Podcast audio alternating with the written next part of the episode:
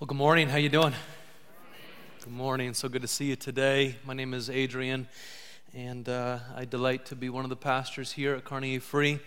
Welcome to those watching in the venue and those watching online at carnegiefree.com. Uh, so grateful that you chose to worship with us today, especially if you're a newcomer. Thank you for uh, taking the time and the energy to be with us today to give this church a try. We hope you're able to connect with God and with a few others today. And if we can do anything to help you with that, please let one of the pastors or volunteers know that.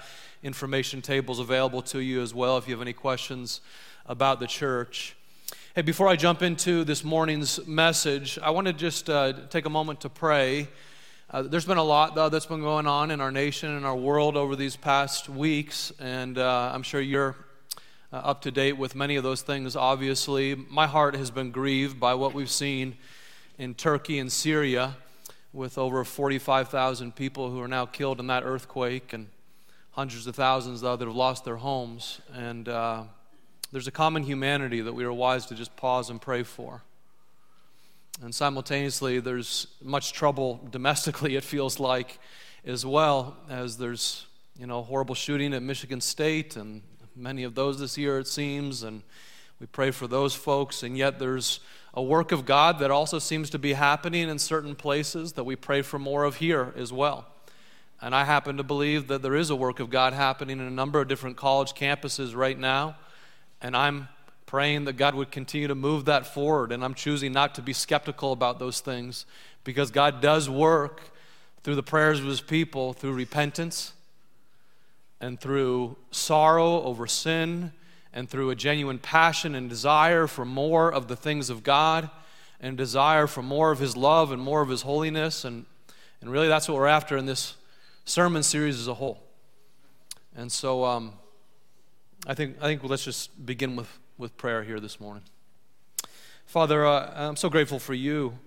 You are the great and powerful, amazing, all wise, loving, and forgiving God.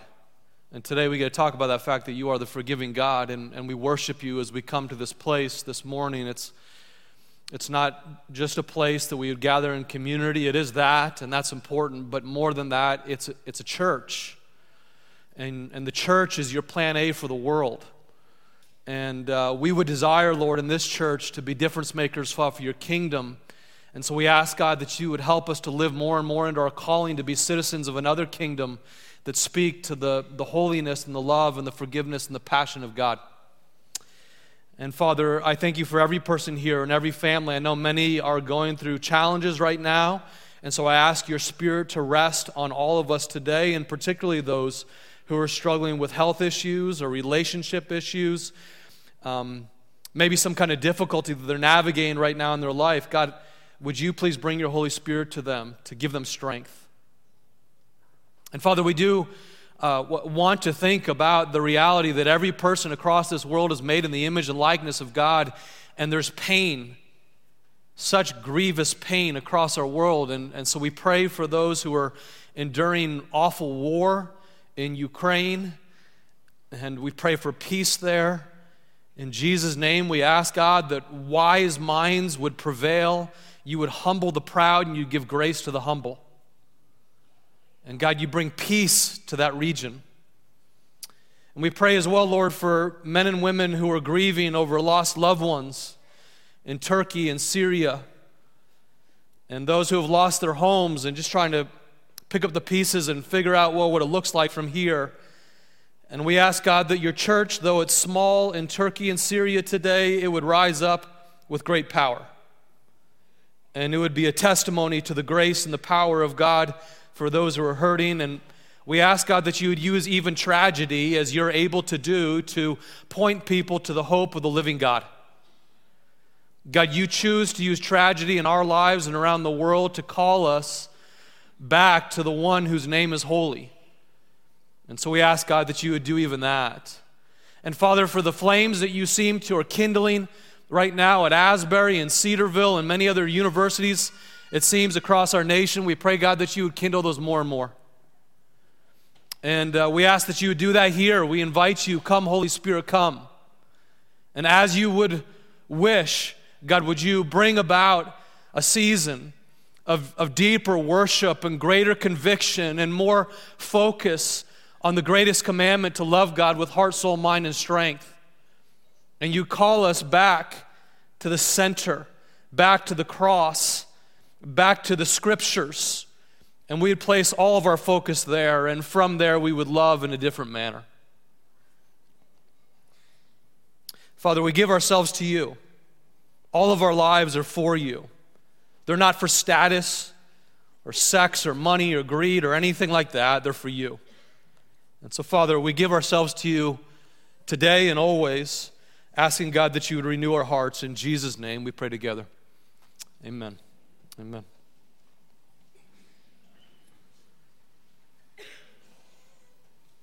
Our elder board right now is studying a book called The Knowledge of the Holy. It was written about 75 years ago by a great pastor and kind of self trained theologian by the name of A.W. Tozer.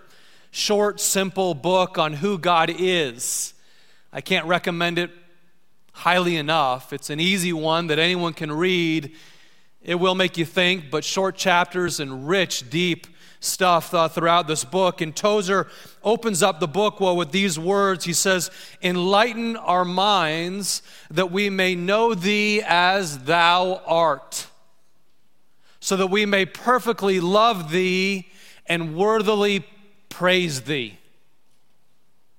That's really the point of our sermon series, God's Name that we would say, Enlighten us, God, that we, may, that we may know you as you are. Not as we want you to be, not as we would reform you in our image, not as the news outlets make you to be, that we would know you as you are, so that we would worthily praise you as you really are. We're trying to get an accurate mental portrait of God, not fabrications of our own mind, which inevitably minimize God, don't they? Whatever fabrications of God we develop in our own mind inevitably minimize the glory of God. And so we're trying to get the right mental image, the right mental portrait of God that we might more fully praise and worship Him. So let's get to it today. We're talking about our forgiving God. Today is all about our forgiving God. Now, few things in my life are more painful, have been more painful than the pain of unforgiveness. How about you? Few things in life are as painful as the pain of unforgiveness. You've probably had the experience of doing something wrong and asking forgiveness for that and someone forgiving you. And there was a release and a restoration of relationship that was powerful. Now, maybe you've also had the experience of doing something wrong and asking forgiveness and someone not forgiving you. Have you had that? I've had that. One of my plumb lines for life is to never gossip. That's one of my plumb lines. Never gossip. And never spread a bad report about anyone. Why? Because you always only have a portion of the information, and nothing good ever comes from spreading a bad report about someone else. It always comes back to bite you, always ends up hurting, hurting someone else. That's one of my plumb lines for life. Now, sadly, that was not always one of my plumb lines. Some 20 years ago, I didn't have that plumb line, and I spread a bad report about a professor of mine. It was partially accurate, but it was partially inaccurate. And I assumed he would not hear about it, but I was wrong. And he came to me. He saw me in public one day, and he came to me and he said, Adrian, I heard that you said this and that about me and some of the research I was doing. Is that true? To which I kind of hemmed and hawed and stuttered a bit and danced around his question, but he kept his foot on my throat. And he wouldn't allow me to dance around. He made me answer the question. And eventually I had to just stop and look him in the eyes and say, Dr. So and so, I am sorry for what I said. That was wrong of me. Now, he was right to confront me. And I respect the way he confronted me. I was wrong in what I said, and he called me to account. He did not forgive. He did not forgive. And still to this day, when I think about that experience, I remember vividly where I was when it happened. Because the pain of unforgiveness is one of the most painful things that we experience in life.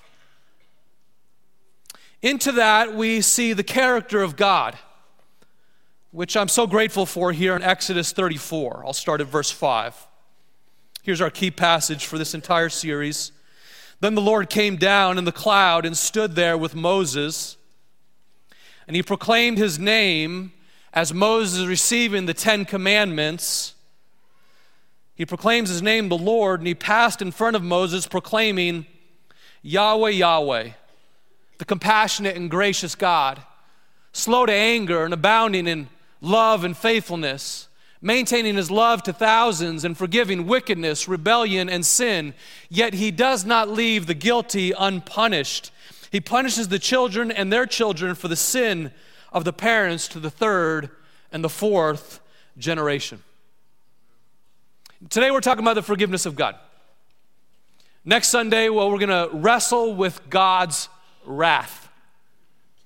We're going to look at that final line. And I want you to know there's mercy in that final line as well. It may not immediately be apparent, but it will be by next week. You got to come back. We'll wrestle with God's wrath, and then the final message in this series will be application of God's name in two weeks. Bible scholar Douglas Stuart articulates this in his commentary on Exodus. This is so good. He says, God does not reluctantly forgive sins, He does so eagerly as a manifestation of His character. This is who God is, is a manifestation of his character because he is such a kind, compassionate, gracious, loving God as a manifestation of his character, he, he eagerly desires to forgive sin. Now, God is eager to forgive sin, but to get to forgiveness, first, my friends, we got to get to sin, don't we? To get to forgiveness, first, my friends, anybody here? I'm not so sure. We got to get to sin. Uh, notice how God describes sin to Moses. Far from minimizing it or dancing around it like I did with my professor. He names it and then he expands upon it, doesn't he? He says, forgiving sin, wickedness, and rebellion. He doesn't name just one, he expands upon it with all three of those words. Now, sin simply means, in the original language, to miss the mark Okay, God gives us a mark. He gives us a standard of the Ten Commandments, for example, or the Sermon on the Mount, which expands on the Ten Commandments, as we talked about in Citizens of Another Kingdom. God gives us the standard, and it's to miss the mark. It even has the imagery of an archer pulling back the bow, shooting an arrow, and missing the target wildly. That's sin. It's missing the target that you're aiming for. The next word that God gives here is rebellion. And rebellion is the natural constitution of every human on earth. Happy Sunday. It is. After the fall of humanity, the natural constitution of every human on earth is I'm going to do it my way. So God says in the Sermon on the Mount, love your enemies and pray for those who persecute you, but you say, no, I just don't want to do that. Uh uh-uh. uh. That's where I stop it, God. I'm not doing that because I will decide. I'll be the judge of that. That's rebellion. Or, I know that the Bible tells me to honor my boss, but I really don't like my boss. And so I'm going to talk about my boss. That's rebellion. I know the Bible tells me to honor my mom and dad, but, uh, okay, we, we could go on with this, right? We could go on with this. Is the natural reality of every human heart that we kind of buck against authority. That's the second thing that God says that He forgives. The third is wickedness. The third word is wickedness. And wickedness is a word that speaks of distorting something that is good. Taking something that is good and perverting it so that it's no longer good. So you take money, which is a good thing, well, which is a gift from God, and think of the ways that we distort it, right? By hoarding it or by being lavish in the way we constantly spend on ourselves and on and on, it's very easy to pervert something good called money and turn it into something evil. Or the human body. God made humans in his own image, male and female. He created them both, and he created them in beauty. And pornography distorts that, right? Perverts it and turns what is beautiful from God into something that is objectified and usually violent and exploitative. Or confidence. Confidence is a good gift from God. We have good reasons to be confident. Again, God made us fearfully and wonderfully. He loves us, therefore, we can be confident in what He's made in us. He's gifted us. But how easily confidence turns into arrogance, doesn't it?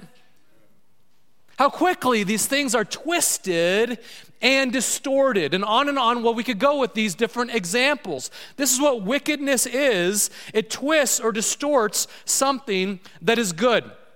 Let me ask this question Has the experience of wickedness, rebellion, and sin in your life added to your sense of wholeness and peace, or is it added to your sense of destruction? Destruction, right? In no life does sin wickedness, and rebellion add to the sense of shalom. Hmm, things are well. Things are well because I've sinned a little bit more this last week. No, it doesn't work that way. When I think of my example of gossip, or I think of anger or impatience in my own life, I know full well that that is not merely the breaking of some command, it has destructive consequences on people I love. And inevitably, over time, also has destructive consequences on the man in the mirror. You see, for some of us, we have this picture of God that he's kind of like this angry control freak in the sky who has this long list of commands, and if we miss the mark in some area, he's just waiting to spank us. That's not it at all. Okay? What you want to have in your mind is a picture of God that is accurate to what we just read in Exodus 34, which is quoted again and again throughout the Bible.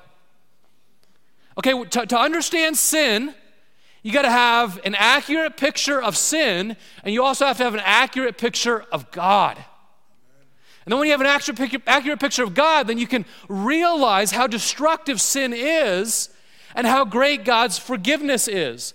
God is not some kind of cosmic killjoy telling us not to do things. He instructs us not to do certain things because He wants us to have more joy. He's not trying to be a cosmic killjoy, He wants us to have more joy. And sin minimizes our joy. It has destructive consequences for us and for others. That is the nature of all rebellion, of all wrongdoing. And God, in His love and His compassion, He wants the very best for us, and therefore He sets up these standards with appropriate consequences. So, whatever categories of sin or rebellion or wickedness happen to be in your backpack, as I just mentioned a number of them in my backpack, whatever they are in yours, what I want to tell you here, though, this morning for the rest of today as we continue to unpack well, what sin is, what it looks like, an example, and then unpack forgiveness is this promise forgiveness, whatever may be in your backpack, forgiveness is the doorway to wholeness. Say that out loud with me, both in the venue and this room. Would you say it, please? Forgiveness is the doorway to wholeness. Forgiveness is the doorway to wholeness. Turn with me to 2 Samuel chapter 12. You'll find it in your Bible after Deuteronomy, then Joshua. So, first five books of the Bible is the books of Moses. Then you go to Joshua and Judges. Then you go to 1st and 2nd Samuel. I want you to go to 2 Samuel chapter 12. If you turn to the book of Kings, you've gone just a little bit too far to the right, or Chronicles too far to the right. Turn back to 2 Samuel chapter 12. 2 Samuel 12 and Psalm 32. Look a little bit of each of those uh, this morning. Psalm 32 is written in the context of 2 Samuel 12, and indeed, many of the Psalms are written in the context of what happens in 2 Samuel 11 and 12, which is all about David's sin and David's forgiveness. In the New Testament, we know that David is called a man after God's own heart. But was he always? Not always. Not always. He was also a man of wickedness, rebellion, and sin. So there is this story that you probably know about. The people of Israel go off to war, and David is the commander of the army, but he decides to stay home. And so, as the soldiers are off to war, he's in his palace. And while he's in his palace hanging out, not where he's supposed to be, he sees a beautiful woman down below and she's changing and then taking a bath. And he doesn't look away as he should. Instead, he locks in. And as he locks in to her, he falls headlong into lust for her. And he falls headlong into lust for her. What happens next is he chooses to commit adultery with her. He uses his power to have her. Then he gets caught because she gets pregnant. And he has to figure out what I do with all this. And so he devises this devious plan where he's going to send her husband out to the front of the battle lines where he'll be killed. And he lies about the thing that he's done. And you know how lying goes, right? You never lie just once, do you?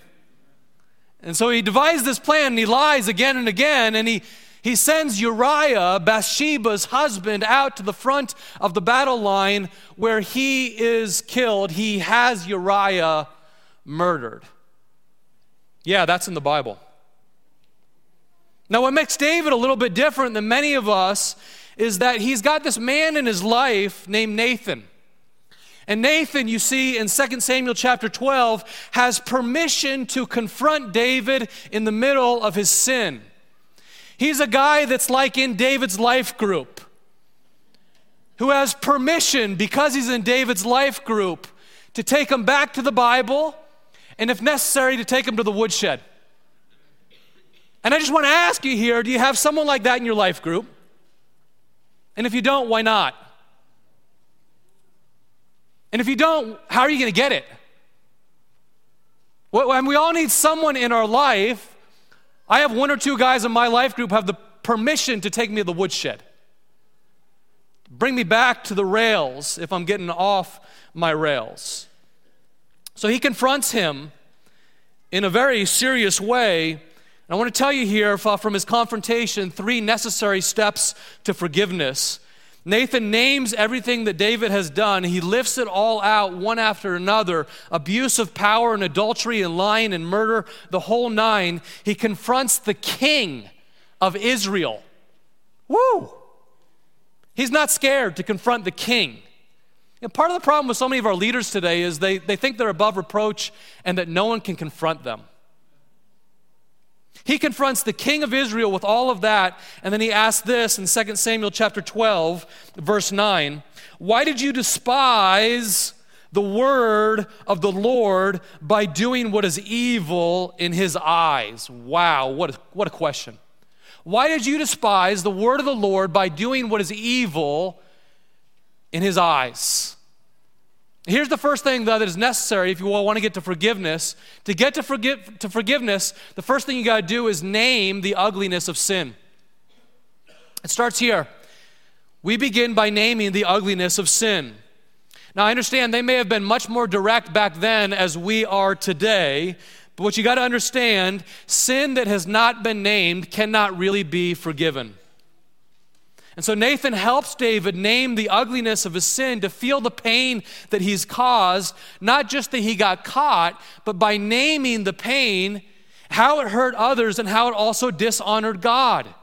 Naming the ugliness of sin is way deeper than being sorry you got caught. It's admitting how my actions were an affront to a holy God, how they're destructive to other people. And when you do that, that is the beginning of getting on God's agenda. I'd even want to press one further that we name the ugliness of sin, we recognize it's our sin that put Jesus on the cross.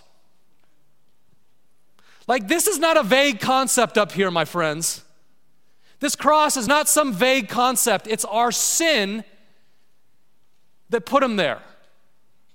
And we name the reality of our sin, we feel some of that pain. Moreover, let me press it a little bit more in case I haven't gone far enough. When you name the ugliness of your sin, you recognize that your faith is public. None of us lives our faith in private. The things that we do reflect positively or negatively on your church. I'll say it again. The things that we do in the world reflect positively or negatively on your church.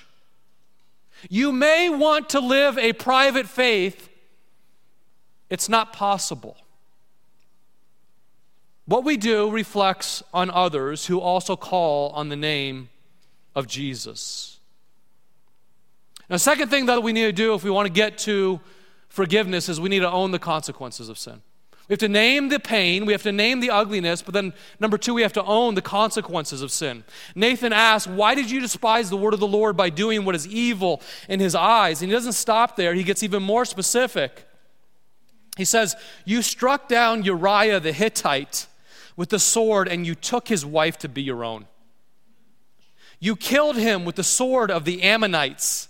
Now, therefore, the sword will never depart from your house because you despised me and you took the wife of Uriah the Hittite to be your own. What's the consequence for David's sin? Did you see it there? The sword will never depart from your house. And that's exactly what happened in David's life. Like, you don't just get free, sloppy forgiveness without justice. Justice in David's life was because you were a man of the sword, you're going to live by the sword. And it was like sin at the highest levels resulting in consequences at the highest levels. And David's next years as king were years, sadly, of bloodshed within his own family and beyond. And it doesn't stop there. Verse 13 David eventually owns his sin. He owns the consequences of all that Nathan is telling him. He owns the consequences. Like David wanted to build the temple, and God says, No, you will not build the temple. It's another one of the consequences. And David has to own all of this. Verse 13 Then David said to Nathan the prophet, this good man, this friend in his life group, he says to Nathan, I have sinned against the Lord. He doesn't blame shift, does he? He admits it. And he owns up to the consequences of his sin. And those consequences in his life included even the loss of that baby. Now, I don't think that's normative by any means, okay? But in this specific case, the reason David and Bathsheba lose that baby is because it's a consequence of David's sin. And through tears, David eventually owns all of that and he repents and he turns back to God. And it's because of this repentance this naming the reality of sin, accepting the consequences of sin, and then repenting and turning back to God, my friends, that is the only reason that David is called a man after God's own heart. It's not because he was like a wonderful man in every other, every other way. It's really not that. It's this. He recognizes his sin and how ugly it is, and then he falls on his face and he repents. And he does this again and again. As you read the Psalms, that was his disposition. When he failed, he went back to God, and in that way, he was a man after God's own heart. Now, here's the third necessary step for forgiveness. And this is where we see again that God is so eager to forgive us. It's releasing the sinner. We name it, we own it, and then God comes to us and he simply releases us. And this is exactly what happens to David. Indeed, as you read the Psalms, if you read carefully, many of the inscriptions at the top of the Psalms, which are not part of your Bible, they're just descriptions, or if you have a study Bible that kind of tells you what the context of the Psalms are, many of the Psalms are written in the context of David's rebellion, where he experiences God's forgiveness and he writes on that. Psalm 32 is one of those examples. He says this Blessed is the one whose, trans- whose transgressions are forgiven, whose sins are covered. Blessed is the one whose sin the Lord does not count against them, and in whose spirit is no deceit. When I kept silent, my bones wasted away through my groaning all day long. For day and night your hand was heavy on me. My strength was sapped as in the heat of summer. Isn't that what guilt feels like? Well, when you have guilt over your sin, my strength was sapped as in the heat of summer, your hand was heavy upon me. And then the release. Verse 5. Then I acknowledged my sin to you and did not cover up my iniquity. I said, I will confess my transgressions to the Lord, and you forgave the guilt of my sin. Real forgiveness can bring real healing. Forgiveness is the doorway to our wholeness. When there's genuine, heartfelt repentance, as we have with David here, God always, this is always his heartfelt disposition. He's a forgiving and compassionate God, is to release the sinner from their guilt. Now, I've talked to so many people over the years who hear this message and they say, My stuff is too terrible, Adrian. Like, you don't know what I've done you don't know how far I have fallen from God's standards. I don't see how God could possibly forgive me. Worse than David? Worse than David? And he knew better. Like, here was a man who God spoke to directly, who had so many blessings in his favor. He knew better. And yet he falls into that. I don't have time this morning to talk about Abraham and Sarah, or Moses, or Paul, or Peter. Like the story of the Bible from first to last is God taking rebellious sinners like you and me and working this beautiful plan B into our lives. He takes us when we mess up plan A and he turns it around and he's able, in his flexibility, to work a beautiful plan B. And I would just want to ask you, in all humility, if you are asking, could God really forgive me? It's like, who are you? Who are you to hold a higher bar for forgiveness than God Himself gives? Receive the forgiveness that God brings and then let it go. God doesn't want us to be all locked up in a straight jacket. What he does is he forgives us and he wipes the slate clean, removing our guilt. And then he bears the punishment of our sin on the shoulders of Jesus on that cross. He bears the punishment for our sin. And then, number three, after removing our guilt and bearing the punishment of our sin, he lifts us up so we can be free once again in the presence of God. Forgiveness is the doorway to wholeness. We can be free in the presence of God as we are forgiven. And few things motivate in my life, few things motivate like the gift of forgiveness. Like for me to know that God knows me completely from day one to year 46, and He forgives me, and He still loves me. Like that really motivates me to want to follow Christ more. It motivates me to want to love people more. To be filled with that kind of love, to be filled with that kind of forgiveness. Few things are as motivating as that. It's not holding guilt over people, it's not shaming people for the things that they've done wrong. It's this beautiful, motivating power of knowing, though, that we are forgiven. When you realize forgiveness, it strengthens us toward more love. It strengthens us toward more holiness.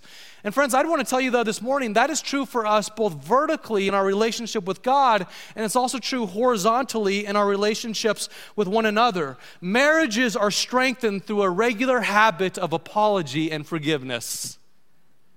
It seems to me today apology and forgiveness are stigmatized And so we're scared to apologize for, for the things that we do wrong. But as Christians, we know that we all fall short of the glory of God. Amen? We all do. And so apology and forgiveness should be normalized, not stigmatized. And to the extent that they're normalized in marriage, we're able to keep short accounts with each other and quickly apologize and quickly forgive and move on with greater love because you realize in a horizontal plane, I am deeply loved even as I'm deeply known, and that's powerful. Uh, the same thing is true like in our life groups and our friendships and our parenting. Does anyone else have kids that need to learn how to apologize and forgive?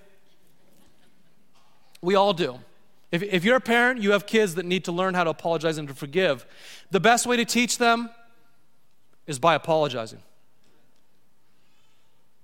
Them seeing you apologize, and them learning to forgive off of that. I, I want to close this morning with another story. And um, it also is about my failure. Common denominator here this morning. Um, but a different ending. So, my wife and I, when we started talking about marriage 19 years ago, um, we just made a commitment that we would never keep secrets from each other. And that we wouldn't have secrets from each other from our past either. And so, what that meant was we were not yet engaged, but we were talking about the possibility of getting engaged. And I wanted to be sure she'd say yes before I asked. and we start, um, you know, talking about the seriousness of our past. And, and I just told her one day, I said, Susie, I have to own up to some things. And she said, You know, I have to own up to some things too. And so we set a time and we met together. And she brought her little sticky note, and I brought my legal size sheet of paper. Because y'all know my wife, so. and, uh, and, and she shared one or two things. And I, I shared a lot of stuff that I needed forgiveness for, and she needed to know about me and uh, she needed to know where I was still growing, where I was still in process. And there couldn't be any hiding about that if we were going to be together. And I'll never forget, after taking it in, Susie said, I've been forgiven for far more. How could I not forgive you? That was her line. I have been forgiven for far more. How could I not forgive you? I melted. And I said, better put a ring on it.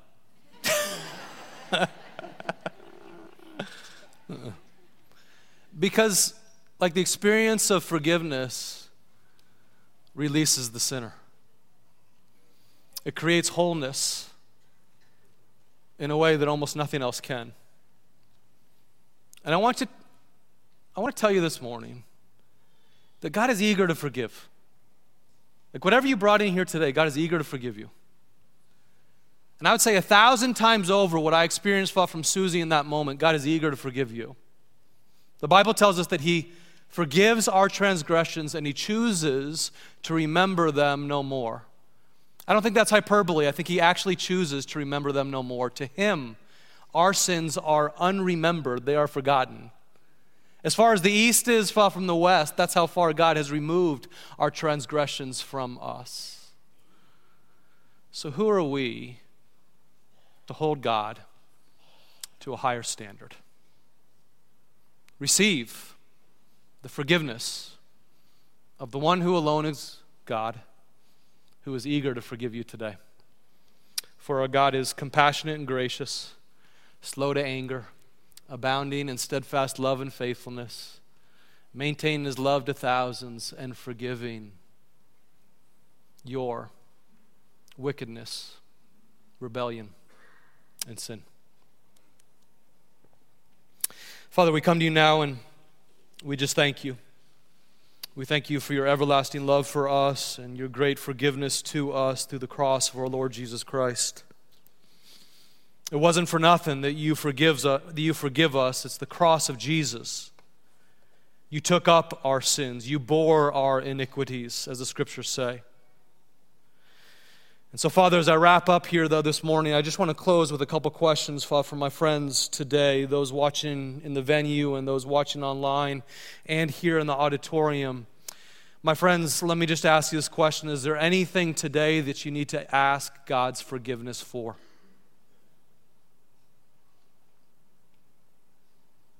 Is there anything that you're holding on to that you need to repent? that you need to look up at the cross, that you need to confess, you need to ask God's forgiveness.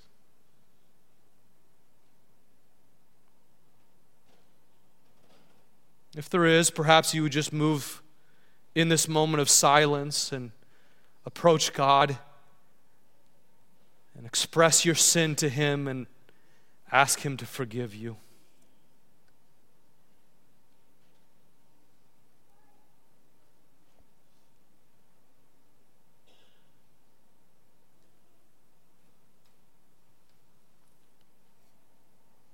As you do so, I pray that you would receive his love for you today, that he pardons you of all your transgressions, because he's taken them upon his Son on the cross of Calvary. And for others, I just need to ask this question as I close Do you really believe that God is eager to forgive you? Do you actually believe today that God is eager to forgive you? That He's not holding out in anger, that He loves you and He wants the very best for you today. And if God is not holding out against you, why would you keep holding out against yourself?